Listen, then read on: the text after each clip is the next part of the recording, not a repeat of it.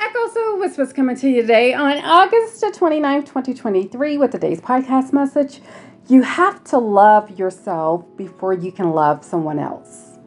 I'm going to start off today's podcast with a quote about self love. Fall in love with taking care of yourself, fall in love with the path of deep healing. Fall in love with becoming the best version of yourself, but with patience, with compassion, respect to your own journey. You have to love yourself before you can love someone else. Let's take a look at some questions about self love. Do you need to love yourself before loving someone else?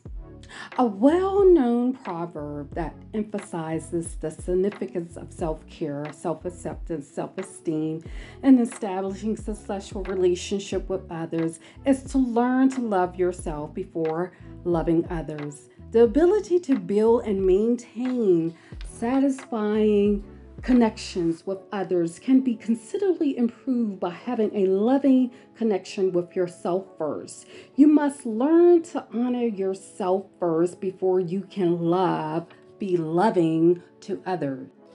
What is the strongest form of self love? Self discipline is the fact the highest form of self love. It allows us to take care of ourselves, our needs, our goals in a way that is sustainable and healthy. Self discipline takes practice, but is well worth the effort in the end. What is the key to self love? Being true to yourself, being nice to yourself, and setting healthy boundaries, and forgiving yourself when you aren't being true or nice to yourself. What are the four elements of self love? To love yourself is not an act of selfishness, it is an act of kindness towards others. Because when you love yourself, others don't have to deal with your unresolved problem. Self love compromise four aspects self awareness, self worth, self esteem, and self care. Remember, now you were born to be real and not to be perfect. Echo Soul Whispers podcast coming to you today with today's podcast message. You have to love yourself before you can love someone else. I'm going to leave you with one last quote that resonate with my soul.